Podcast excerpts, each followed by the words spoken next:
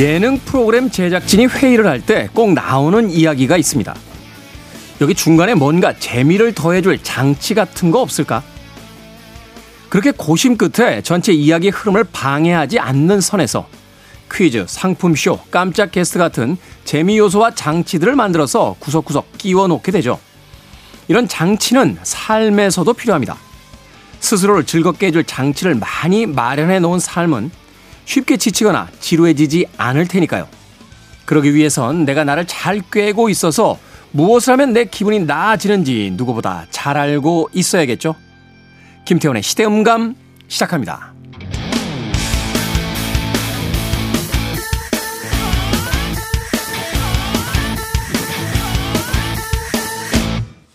그래도 주말은 온다. 시대를 읽는 음악 감상의 시대음감 김태훈입니다.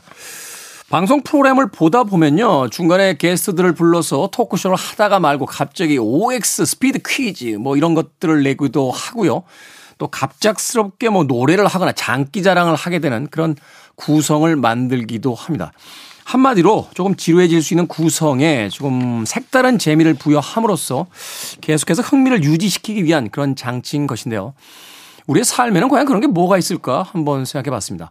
아마도 쉽게 가장 먼저 떠오르는 것은 휴가, 또 휴가를 통해서 가게 되는 뭐 여행, 혹은 물건을 사는 즐거움이 쇼핑, 뭐 이런 것들이 아닐까 하는 생각을 해 봤어요. 물론 이것이 너무 많아지면 본래의 구성을 해치는 결과를 가져올 수도 있겠습니다만, 때때로 우리 인생에 조금은 쓸데없는 낭비이거나 혹은 아니 이렇게 게을러도 되나 싶을 정도의 여유와 휴식이 바로 긴 인생을 사는데 그 재미를 잃지 않게 하는 가장 중요한 장치가 아닐까 하는 생각을 해봤습니다. 여러분들도 한번 떠올려 보시죠. 나는 뭘 할 때 가장 행복한 사람이고 뭘 할 때 가장 즐거운 사람인가. 그 행복하고 즐거운 것들이 이 길고도 힘든 일상 속에서 어쩌면 견디고 또 앞으로 나아가게 만드는 아주 훌륭한 장치가 되어줄 수 있을 것 같습니다. 자, 김태원의 시대 음감, 시대 이슈들 새로운 시선과 음악으로 풀어봅니다. 토요일과 일요일, 일라드에서는 낮 2시 5분, 밤 10시 5분 하루에 두 번 방송이 되고요. 한민족 방송에서는 낮 1시 10분 방송이 됩니다. 팟캐스트로는 언제 어디서든 함께 하실 수 있습니다. 드바지의 음악 듣습니다. I like it.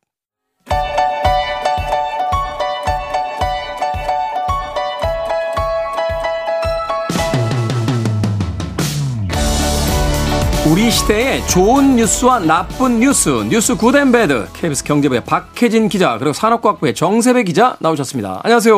안녕하세요. 자, good news와 bad news. 오늘 어떤 뉴스부터 만나볼까요? 네, 제가 bad news를 좀 준비를 해봤는데, 네. 어, 다들 뭐 세금 내실 때 기분 뭐 안 좋으신 분들 많으시죠. 하지만 세금은 낼 수밖에 없는 것이고, 그렇죠. 사실은 그래서 어, 뭐 직장 다니시는 분들은 어떤지 모르겠습니다만 저희 같은 이제 그 이 프리랜서들은 통장을 하나 따로 만들어요. 세금 납부. 네. 위해서. 그래서 네. 수익이 들어오면 네. 일정 퍼센트를 띄어서 거기다 적금 붙듯이 넣습니다. 아, 나중에 세금을 내실 용도로. 예, 안 그러면 5월에 이제 종합소득세 신고할 네. 때 갑자기 큰 돈이. 목돈을 네. 내야 되니까 이러면 이제 빚져야 되는 상황 벌어지고 저희는 그런 거는 없. 매달 이제 예, 알아서 원천 징수하니까. 네. 알아서 때가 기 때문에 음, 네. 음. 저희 같은 사람도 이제 뭐 안 낼 방법이 없어서 사실. 아니, 저희도 안 낼 방법 네, 없어요. 잘 되고 있는데 안 내면 안 되죠. 안 내면 안 돼요. 큰일 나요. 아 그런데 위험한 발언을 들고 네. 아니, 안낼 방법이. 없다니. 세금은 내야죠. 세금은 내야 하고 당연히 네, 해야죠. 다시 한번 말씀드리지만 세금은 내야 하는데 네. 이 세금을 좀 지방세 등을 좀 고액 체납 하신 분들 명단이 이번에 공개가 됐습니다. 고액 체납. 행정안전부가 이 고액의 세금을 체납한 개인과 법인 명단을 공개하는데 올해 같은 경우에는 만 천 명이 좀 넘었어요. 음, 네. 올해 1월 1일을 기준으로 지방세나 또는 뭐 행정 차원에서 뭐 제재를 받거나 부과금을 받는 경우 요것도 어쨌든 체납하시는 분들이 있잖아요. 그러니까 뭐 교통 범칙금이라든지 벌금 무는 거 뭐 이런 거죠? 행정상의 제재가 사실 상당히 다양해가지고 네. 네. 그래가지고 이 금액상 천만 원이 넘는 이런 고액 또 상습 체납자는 음. 명단을 공개를 해요. 지방세 체납자가 좀 대부분이었어요. 아까 만 천 명이 좀 넘었다고 했는데 만 명 넘게가 이제 지방세를 어, 체납하신 많네요. 분들인데 네. 최고 체납액이 얼마였냐? 190억 원을 미납하신 분이 있어요. 190억 원이요? 네, 한 명이. 한 분이? 네 네. 이게 담배 소비세를 미납을 하셨는데 담배 소비세가 뭡니까? 그 이분이 전자담배 원료를 수입해서 제조해서 판매하는 일을 하셨는데 아. 2015년에 담배 소비세 한 건이에요. 그러니까 한 건이 190억이 되는 거죠. 아. 예. 가산금만 7천만 원이 넘는데, 네. 그러니까 사업을 하기 위해서 원재료를 수입을 해오셔서 네. 그 사업을 할 때 거기에서 세금을 내야 되는데 네네. 그 세금을 안 내는 바람에 이제 한 건이 네네. 한 건이 근데 190억 원이면 금액상 190억 원인 거죠. 네네. 수익이 엄청나게 낮다는 그러실 이야기잖아요. 수 있는 거죠. 그래서 근데 다만 이분 입장에서도 뭔가 당연히 뭐 억울하신 면도 있을 수 있어서 관세청에 그동안 이제 뭐 적부 심사 이런 뭐 불복 절차를 쭉 음. 진행을 해 오셔서 이거 절차가 진행 중이니까 그동안은 명단에서 빠졌는데 누가 승소할지 모르니까. 네, 하지만 최근에는 이제 결국 소송에서 이분이 패소하셔서 근데 이제 납부가 안 이루어진 거죠. 그러다 보니까 명단 공개 대상에 포함됐고 이분이 이제 1위로 등극을 하셨는데 네. 법인 같은 경우에는 가장 많은 게 이제 지방세 한 29억 원 정도를 체납한 또 경기도 용인의 한 도시개발 사업 조합이 있어요. 네. 또 뭐 지방행정 제재 부과금 같은 경우에는 최고 체납자가 이행강제금 을 이제 한 16억 정도 체납한 또 경기도에 한 개인이 있으셨고 개인이 16억 원을 체납한다. 네, 이행강제금 16억 원을 또 법인 같은 경우에도 이제 뭐 광역교통시설 부담금이라고 이게 보통 도시 개발할 때 많이 부과되는 게 있는데 네. 요걸 한 54억 원 가까이 체납한 또 경기도의 한 마을 이렇게 있는데 제가 지금 계속 경기도라고 말씀드리는데 네. 공교롭게 이제 뭐 경기도에서 이제 좀 이런 게 많이 나왔는데 실제로 수도권 체납자가 전체 이제 60% 수준 정도를 차지했어요. 전체 산업 60% 산업의 정도. 규모나 이런 것들이 다 그렇죠. 아무래도 그렇죠. 아무래도 많이 경제 규모가 네. 크다 보니까. 네네. 그러네요. 이번에 그러니까 지방세 또는 혹은 지방 행정 제재 부과금 네. 음, 요런 부분에서 이제 고액 체납자 1천만 원 이상을 일 네. 1년 넘게 안 내신 분들이 11,224명. 어, 그중에 이제 명단이 공개가 됐다. 그리고 또 아무래도 수도권이 많은 이유 중에 하나가 이게 지난해 대비 뭐 인원이 좀 줄었어요. 체납액도 줄었고 아무래도 이제 명단 공개 효과가 좀 나오는 거 아니야 이렇게 볼 수 있는데 네. 지방세 같은 경우에 올해부터는 이제 광역 자치단체별로 원래 지난해까지는 고액 체납자를 선정을 했거든요. 그래서 전국에 예를 들어서 제가 뭐 서울에서도 좀 고액 체납을 하고 음. 예를 들어서 뭐 부산에서도 고액 체납을 했다. 네. 그러면 같이 공개가 되는데 이걸 이제 합산하기로 해가지고 아. 그러다 보니까 아무래도 이제 서울특별시 또 경기도 여기는 이제 좀 체납을 갖고 계신 분이 많기 때문에 전체 명단 공개자의 이제 절반 가량을 서울과 경기도에서만 차지를 했고 아무래도 이제 수도권에 이제 그 주거하시는 네. 인구 수 자체가 많으시죠. 많으니까. 네네. 그리고 아까 말씀드렸다시피 상위 10위까지는 전부 다 지방소득세를 좀 체납하신 걸로 이렇게 나타났고요. 잠깐만요. 상위 10이라고 하니까 참 씁쓸하네요. 이게 그리고 무슨 뭐 사실 뭐 랭킹을 매길 것도 건. 아니지만 이게 네. 뭐 월드컵 세계 10강도 아니고 그 세금 체납 상위 10이라고 하니까 불명예스러운 네, 명단인데. 명단에 안 오르시려면 아까 말씀드렸듯이 세금을 잘 납부를 하셔야 될 텐데 이런 고액 상습 체납자 정보 같은 경우 이제 행정안전부 누리집이나 아니면 각 시도 이제 홈페이지 누리집에서도 확인할 수 있고 위텍스 사이트에서도 보실 수가 있어요. 이게 이름까지도 사실 다 공개가 되거든요. 음. 뭐 직업이라든지 주소라든지 어떤 세목에 체납을 하셨는지 이런 것까지 다 되는데 올해 1월 1일 기준이라고 아까 말씀드렸잖아요.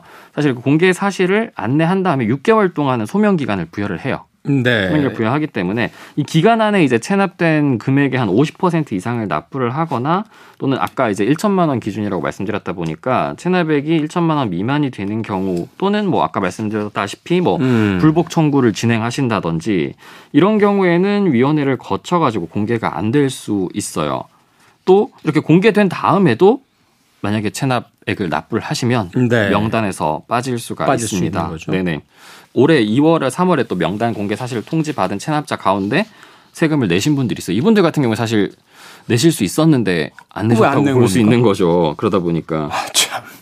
이름 올린다니까 쉽게 해서 칠판에다 이름 쓴다고 하니까 네네. 지금 낸 그렇죠. 겁니까? 사실 뭐 제도 자체가 이제 효용이 있다는 건 좋은 건데 반대로 말하면 내실 수 있는데 안 냈다고 보면 또 어떤 면에서는 좀 씁쓸한 건데 실제로 이게 이런 식으로 좀 경각심을 일깨워주고 성실 납세 분위기를 조성하기 위해서 이렇게 매년 11월 셋째 주 수요일에 전국 광역 자치단체가 동시에 이렇게 실시를 하고요.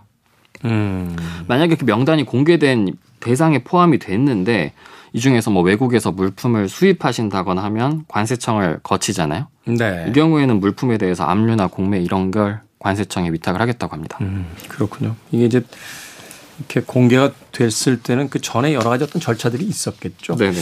사실은 이제 어, 이런 것도 한 번쯤 생각해 볼 필요가 있을 것 같아요. 이제 사업하시다 보면 사실은 예기치 않은 여러 가지 어떤 상황들 때문에 네. 본의 아니게 이제 체납하시는 분들도 계실 것 같은데 그런 부분들도 좀 조금은 섬세하게 좀 쳐다봐 주셨으면 하는 방 그 생각을 또 하게 네. 되고 그럼 내실 수 있는데 안 낸다는 건 그렇지 않습니까? 이게 세금이라는 게 사실은 낸 다음에는 그것이 공적 자금이 돼서 모두에게 다 공평하게 이제 또 네. 사용이 돼야 되는 거니까 결국 나만 세금을 안 내는 게 아니라 어 사회적인 어떤 그 공공의 재산을 훔친 거잖아요. 그렇죠. 네. 어, 그런 면에서 봤을 때 제가 사실 다른 건 모르겠는데 그 미국이라든지 유럽 보니까 이 세금 체납을 중범죄로 다루더라고요. 미국은 훨씬 이걸 가혹하게 다룬다고. 기업에서 세금 체납. 일부러 하고 막 이렇게 이중장부 만들면은 그 책임자들 막 무기징역까지 주는 걸 봐서 그에 대한 제가 페널티도 상당히 네, 강하죠. 징벌적 네. 그 벌금 네. 엄청나게 물리잖아요. 어.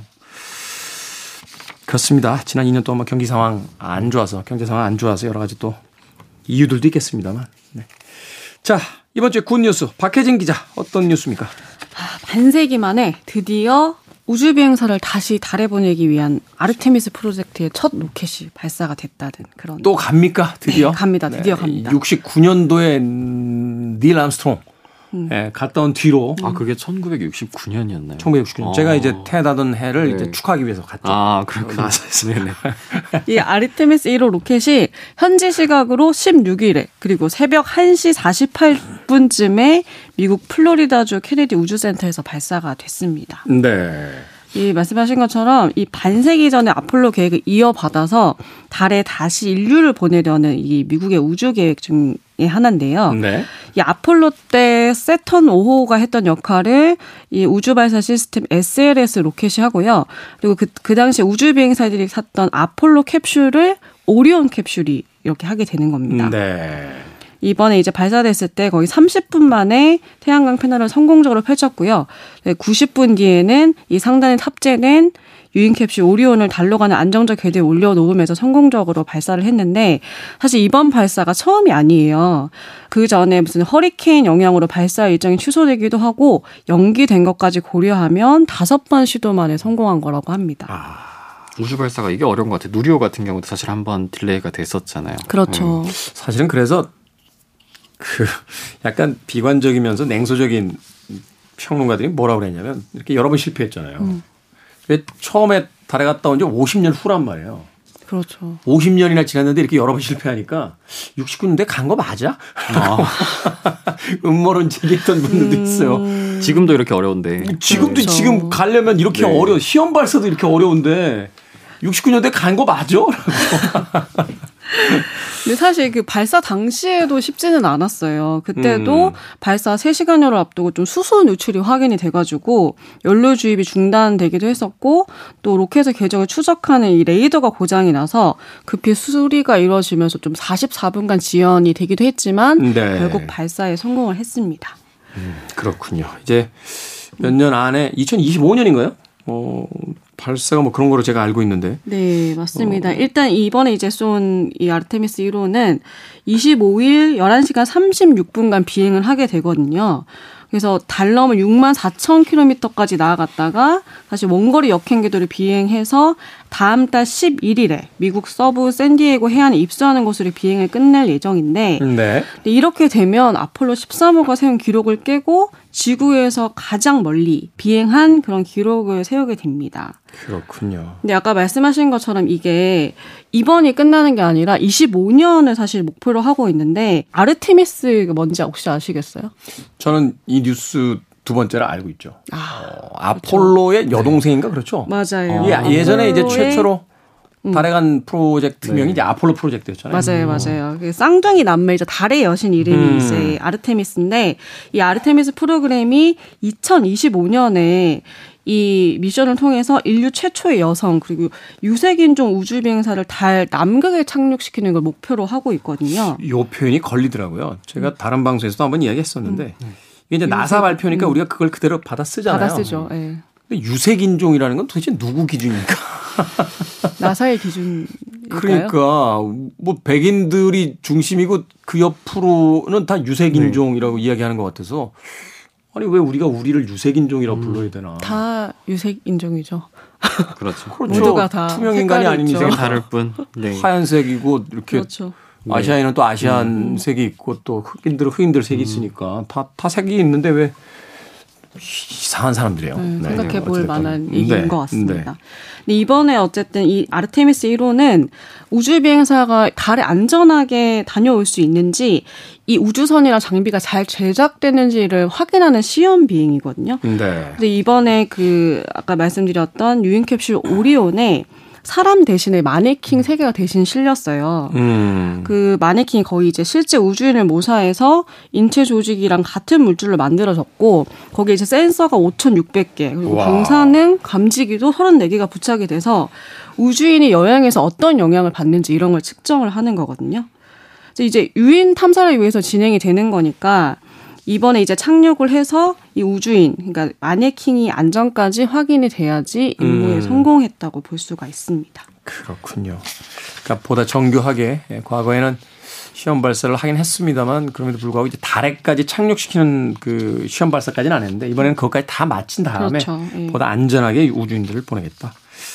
우리나라도 뭐 여기 역할이 있다며요. 네, 우리나라도 어떤 역할을 하게 될지 사실 기대를 많이 모으고 있는데 한국도 이제 나사와 아르테미스 약정을 체결해서 어떻게 참여할지를 논의하고 있습니다. 네. 어, 나사의 섀도캠을 실은 한국 최초의 달 궤도선 다누리가 지난번에 소개를 해드린 적이 있는데 내년 1월부터 달 탐사를 진행을 하게 되고요. 유인 착륙 후보지에 뭐 물이나 자원 존재 여부 그리고 지형학적 특성을 나사에 제공할 예정이라고 합니다. 네. 우리 다누리호의 또 기술력이 또 이번 아르테미스 프로젝트에 또 어, 도움이 되겠군요. 좋네요. 어, 달에 다시 사람이 가는 걸 네. 볼수 있다라는 거. 음. 2년 남은 건가요? 3년 남은 거네요. 3년 남았죠. 네네. 3년. 네. 건강합시다. 네. 봐야죠, 봐야죠. 보겠습니다. 네. 봐야죠. 자, 지금까지 뉴스 good and bad 정세배 기자, 박혜진 기자와 이야기 나눠봤습니다. 고맙습니다. 고맙습니다. 감사합니다.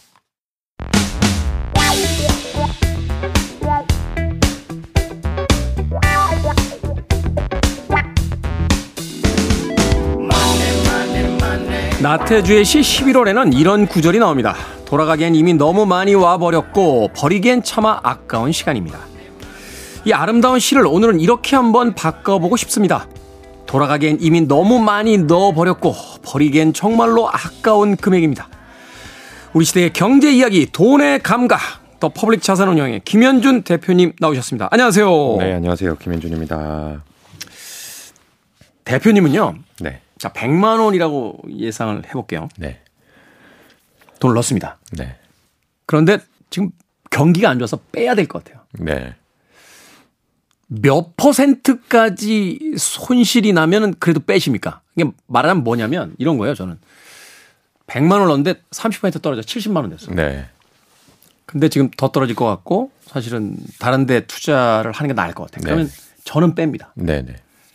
근데 이제 50% 넘어가서 네, 네. 100 만 원을 넣었는데 30만 원 남았다. 네, 네. 아무리 더 떨어진다고 남들이 이야기하거나 다른 데 투자하는 게 낫다라고 해도 네. 저는 못 빼요. 그렇죠. 못 빼시더라고요. 여, 여기선 일반적으로. 못 빼요.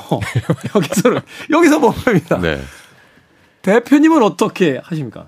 어, 저는 사실 그렇게 손실 볼 일이 많진 않고요. 네. 네. 지금 약 올리시는 거 아니에요?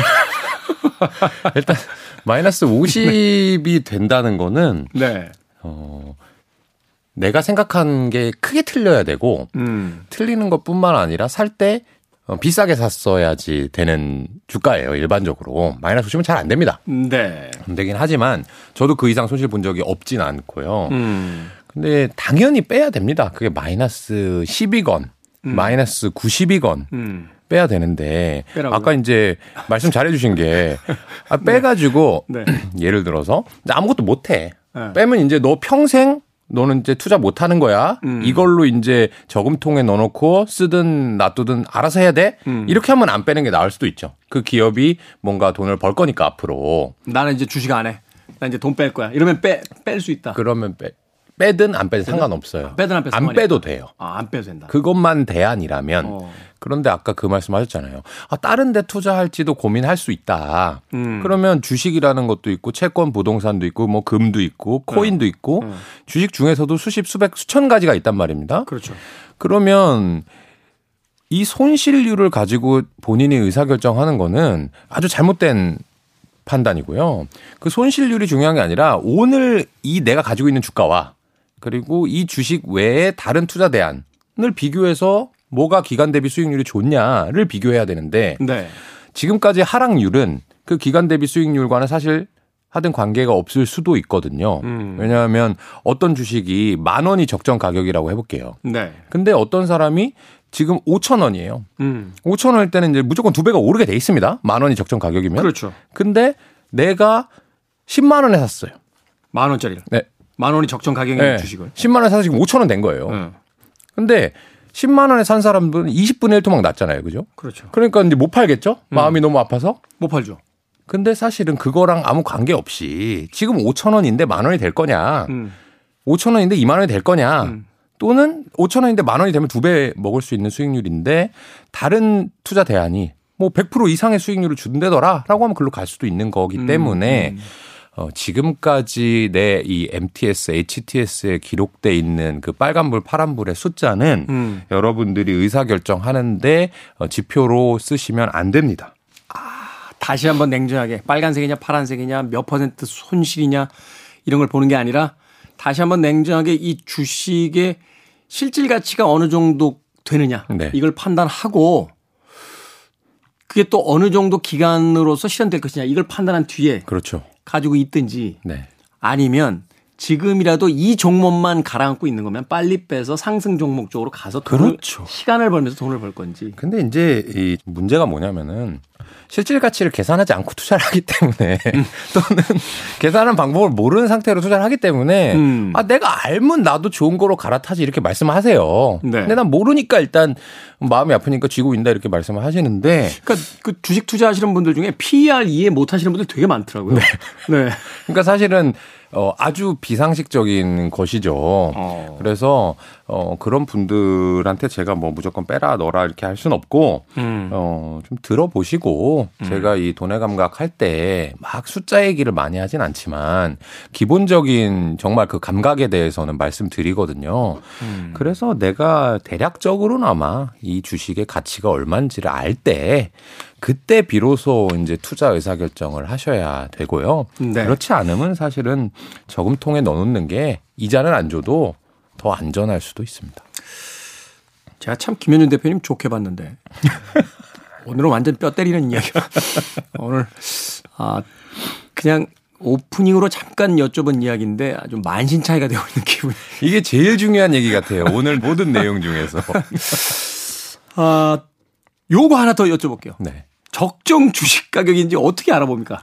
팁이 있습니까? 네. 아주 쉬운 방법이 있는데요. 네. 이 여러분들이 예금을 한다고 쳤을 때 기준을 뭘로 잡죠? 이자율. 그렇죠. 네. 딱 이자율입니다. 이자율이라는 건 뭐냐면 내가 돈을 너네한테 얼마 투자했는데 음. 나한테 얼마 줄래 음. 이거거든요.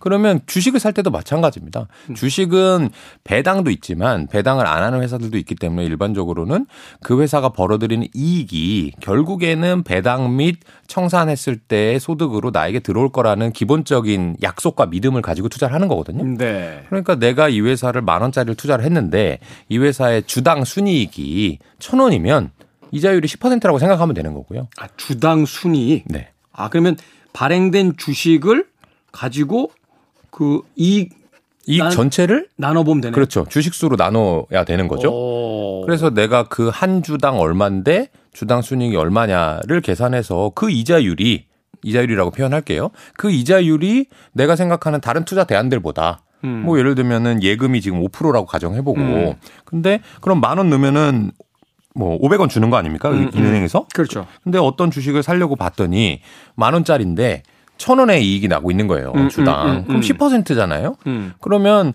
뭐 일부 불확실성이나 이 변동성은 주식이 있지만 음. 어쨌든 두 배나 수익률이 높잖아요. 그렇죠. 이 전에 이제 전제되는 건 이제 그 안정성을 보는 거죠. 이 그렇죠. 네. 그게 천 원씩 꾸준히 벌 거다라는 이제 믿음이 있어야 되는 건데 어쨌든 그게 있다면 이자보다 더 좋은 거니까 그 주식을 투자할 수도 있는 거고요. 네. 이거를 이제 생각하다 보면 이게 어 문제가 되는 게 아까 말씀하셨던 어, 만 원짜리 주식이 천 원을 지금 벌고 있는데 계속 벌 거냐. 음. 이자는 안정적으로 확실히 500원을 주잖아요. 그렇죠. 근데 기업은 천 원 벌었다가 500원 벌었다가 못 벌기도 했다가 2천 원 벌었다가도 하잖아요.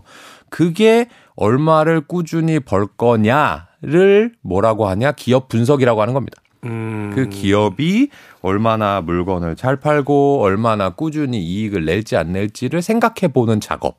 음. 그게 제가 이제 돈의 감각에서 말씀드리는 어떤 경제 주체들의 활동을 가지고 아, 이 회사가 돈을 많이 벌겠다, 적게 벌겠다, 꾸준히 벌겠다, 단순히 어, 유행으로 끝나겠다라는 것을 말씀드리는 이유입니다. 어, 오늘 거의 책 한 권 썼는데요. 그러니까요. 네.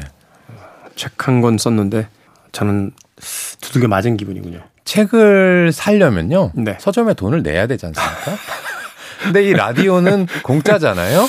그러면 뭐 수업료를 어딘가는 내야 되니까 거기다 냈다고 생각하십시오. 그게 왜 하필 접니까? 네, 대표님. 어찌되건 저는 안 팝니다. 네, 지금 너무, 너무 많이 빠져있기 때문에 도저히 용납이 안 됩니다. 이게 참 투자자들의 이 패러독스인데 음, 어 그게 정답이라는 거 알아도 네. 마음을 따릅니다. 그러니까. 왜 우리가 아이 키울 때 그런 얘기 하죠. 애 키워봐. 네 아이면 그렇게 안 돼. 네. 라고 하는데 제 주식만큼은 안 됩니다. 팔 수가 없습니다. 자, 우리 시대의 경제 이야기 돈의 감각. 김현준 대표의 믿고 듣는 투자 팁 시작해 봅니다. 그 첫 번째 투자 팁 어떤 겁니까? 오늘은 비즈니스 모델이 답이다의 1편을 해보려고 합니다. 음, 네. 비즈니스 모델이 답이다. 어떤 뜻이죠? 비즈니스 모델이라고 하는 거는 어 쉽게 말하면 돈을 버는 방식 이라는 이제 영어인데요. 옛날에 이제 BM이라고 많이 불렀죠. 맞습니다. 지금도 줄여서는 이제 BM이라고 부르고 우리나라로 조금 풀자면 뭐 수익 모델, 수익 구조라고도 얘기합니다. 그러니까 어떤 기업이 제품과 서비스를 어떤 과정을 거쳐서 생산한 다음에 누구한테 어떤 방법을 통해서 파는가가 음. 비즈니스 모델인데요. 어, 좋은 비즈니스 모델을 가진 기업은 사실은 주가가 어떻게 변동하건 또는 경제 환경이 어떻게 되건 간에 쉽게 쉽게 돈을 벌어서 결국에는 주주들한테 큰 돈을 돌려주게 됩니다. 네. 그럼 좋은 비즈니스 모델이라는 건 뭐냐? 한마디로 얘기하면 적은 비용을 들여서 생산한 다음에 쉽게 판매하는 회사 들을 좋은 비즈니스 모델을 가졌다라고 얘기합니다. 대표적인 상품 같은 걸 떠올려 본다면 어떤 게 있을까요? 어, 그래서 오늘 이제 비즈니스 모델의 답이다 1편인 건데 네. 좋은 비즈니스 모델이 적은 비용으로 생산해서 쉬운 방법으로 판다라고 했잖아요. 그래서 네. 오늘은 그 앞단계에 있는 적은 비용으로 생산한다는 건 어떤 회사들일까? 그렇죠. 적은 비용도 뭐 개당 100원짜리도 있고 개당 만 원짜리도 있고 계속 있는데 어떤 게 적은 비용인지. 어. 그 적은 비용을 두 가지로도 나눠서 오늘 설명드릴 텐데 네. 첫 번째는 이 퀴즈로 한번 시작해 보도록 하겠습니다. 여러분들도 한번 생각해 보세요. 어, 유명 가수 방탄소년단 방탄소년단 BTS 그렇죠. 그리고 유명한 영화 기생충의 기생충 공통점은 뭘까요? 뭐죠? 아마 이런 말씀 많이 하실 거예요. 대한민국의 위상을 높였다. 위상을 높이는 건 좋은데 이제 돈이 돼야 되니까. 아니 지금 예술 평론가와 얘기 나누고 있습니다, 여러분들.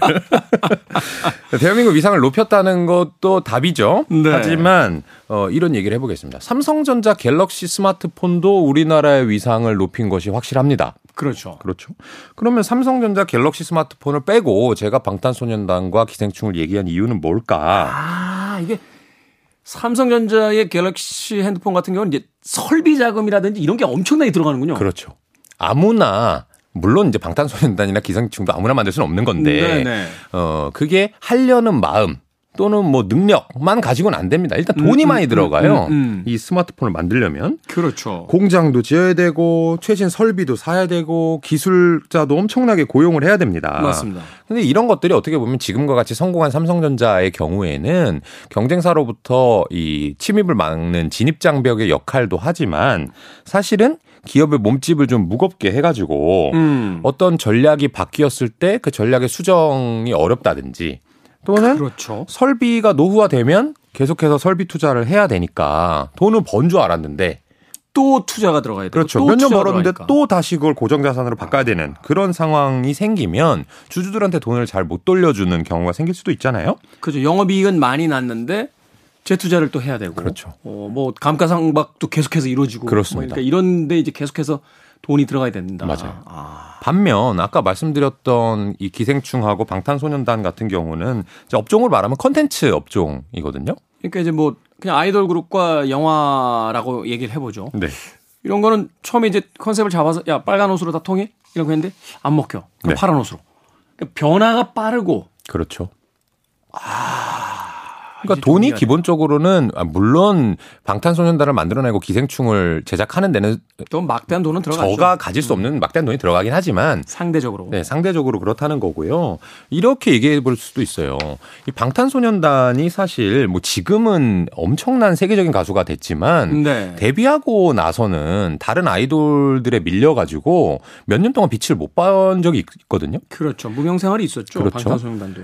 그리고 그 기간 동안 그런데 방탄소년단을 계속해서 꾸려갈 수 있었던 것은 그 회사와 이제 방시혁 이 프로듀서의 뭐 의지이기도 했지만 네. 어쨌든 그 방탄소년단 그 가수들을 먹여 살릴 정도의 생활비만 있으면 음. 계속해서 다음 기회를 노려볼 수 있는 음. 이른바 고정자산이 적게 들어가는 그 비즈니스의 힘인 거고요. 네. 그래서 이 아까 말씀드렸던 적은 비용을 생산한다는 거의 첫 번째 고정자산이 적은 비즈니스에 투자해야 된다. 아. 그다음에 두 번째는 어 비용을 두 가지로 크게 나뉘면 매출에 따라서 비용이 늘고 주는 변동비가 있고요. 변동비. 매출과 상관없이 그냥 꾸준히 지출되는 고정비가 있는데 네.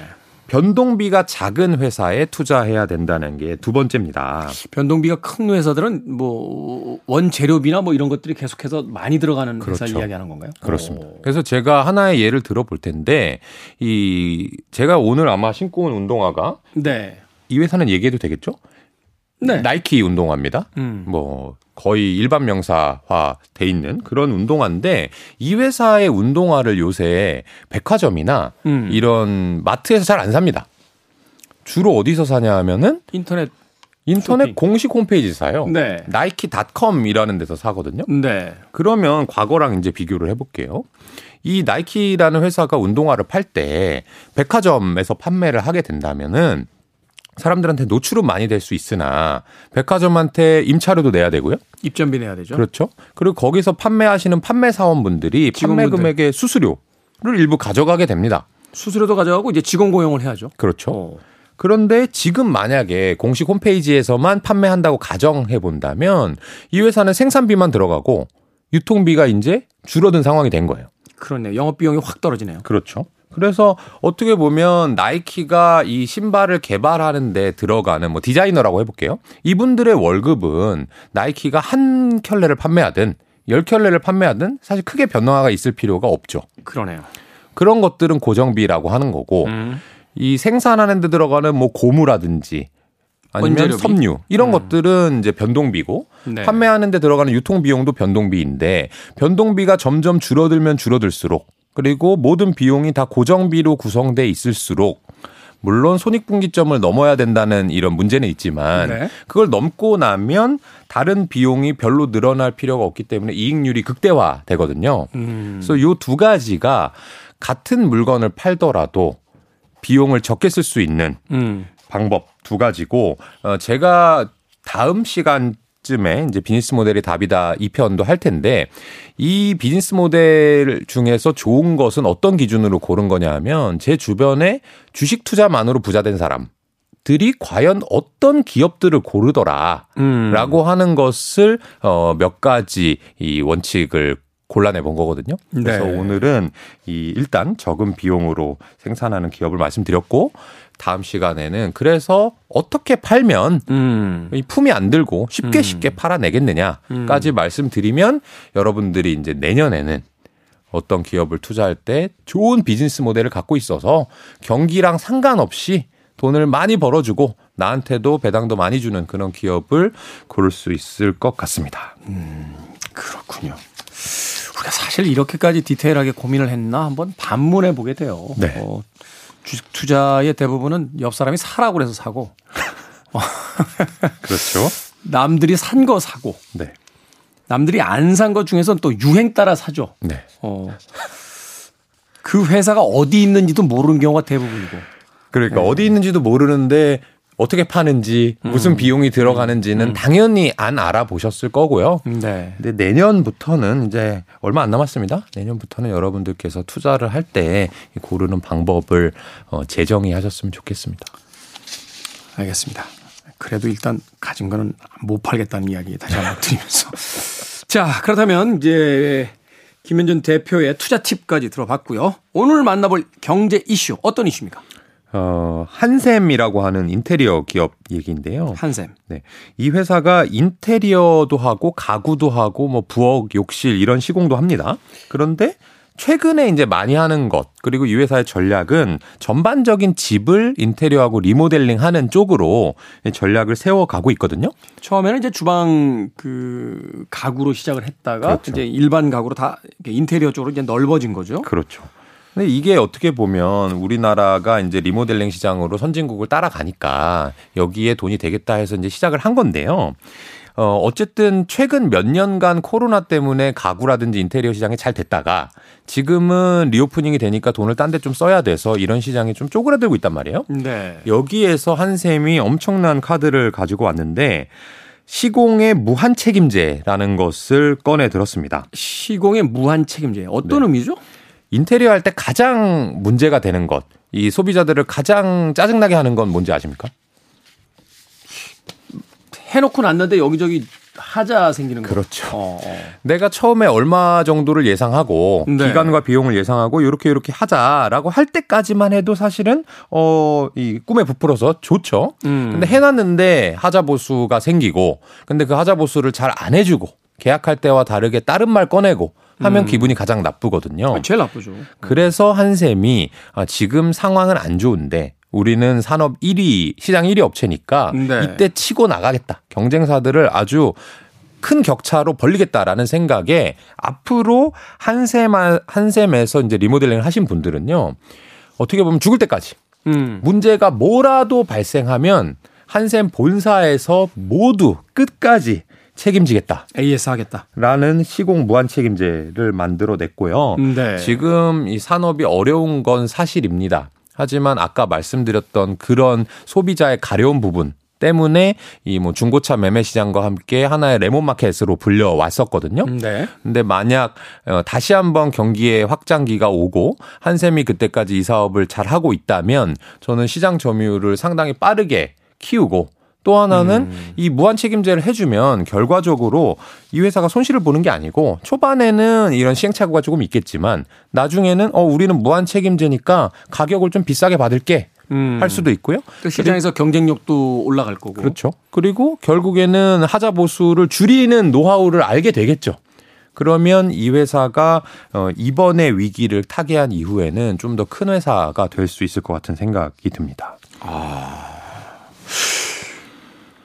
그러네요. 최근까지 저도 이제 집에 인테리어 하고 나서 시간이 좀 지나니까 벽지가 떨어지는 거예요. 네. 근데 그 시공한 분들한테 책임자한테 이야기했더니 한 2년 정도 지났기 때문에 사실은 그게 꼭 도배의 문제인지 네. 뭐 다른 문제인지 모르겠다. 그렇죠. 너희들이 뭐 찢은 거 아니냐라고 해도 사실 이제 할 말이 없죠. 그렇죠. 그래서 와서 이제 보시더니 자기들이 잘못한 것 같지는 않다. 네. 그래서 그래도 와서 봐주셨다는 것만 해도 네. 그래도 좀 이 마인드가 있으신 분이네요. 대신 이제 보통은 전화 안 받죠. 하자 보수는 해주는데 네. 돈은 내셔야 돼요. 그렇죠. 그렇죠. 그럼 영업을 당하신 거네요. 역으로. 근데 집이라는 데가 그렇잖아요. 이게 무슨 흉가도 아니고 벽지가 천장에서 쭉 떨어져 있는데 네. 이거를 그냥 놔둘 수는 없는. 그렇죠. 그렇죠. 사실 사는데 지장은 없습니다만 네. 심란해서 결국 다시 이제 비용이 들어가게 되는데 그러니까 이런 거죠. 그러니까 말하자면 일정 기간이 지난다 할지라도 어, 어, 문제가 생기면 실비 처리만 한 상태에서 계속해서 보수해 주겠다. 네. 사실 그렇게 새로울 것 없는 서비스이긴 합니다만 업계에서 거의 최초로 이제 이야기가 되는 부분들이 있고 그렇죠. 또 인테리어의 어떤 그 과정 속에서 여러 가지 어떤 말하자면 이제 힘든 일들을 당하셨던 분들에게는 다 지긋지긋하거든요. 네, 네. 어. 지긋지긋해요, 진짜로. 네. 그러니까 사실 뭐 처음에 이야기할 때하고 시공 가격 계속 달라지고 해놓으면 여기서 하자 생기고 저기서 뭔가 틀어지고 막 이런 문제에 머리가 아프셨던 분들에게는 아유 그래 초기에 비용을 좀 더 쓰더라도 그렇죠. 내가 마음 편하게 가겠어. 네.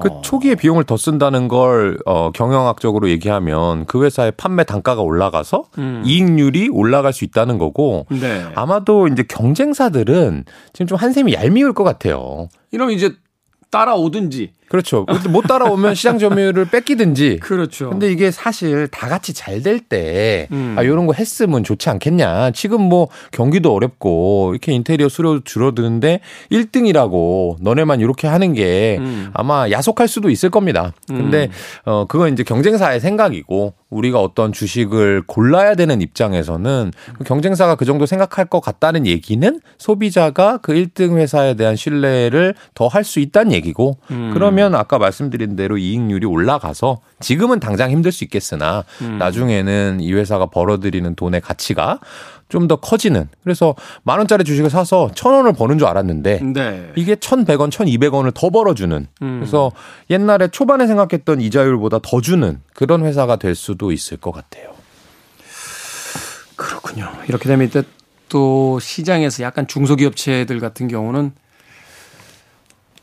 또 시장에서 또이 경쟁력에서 또 밀리는 그렇죠. 이런 상황들이 또 벌어질 수도 있겠군요. 이 보면 인테리어를 하시는 분들 중에 이 본사에서 하는 경우도 있지만 이 소상공인으로 하시는 분들도 꽤 계시거든요. 개- 개인으로 하는 분들도 꽤 있죠. 되게 많아요. 근데 그런 분들은 이제 경쟁력이 조금 밀리게 되면 이 한샘 산하로 들어갈 수밖에 없죠. 음. 그래서 말하자면 소사장 같이 들어가서 한샘의 시장 점유율 확대에 어쩔 수 없이 또 일조하게 되는 음. 그런 거 그런 효과가 나올 수도 있을 것 같습니다.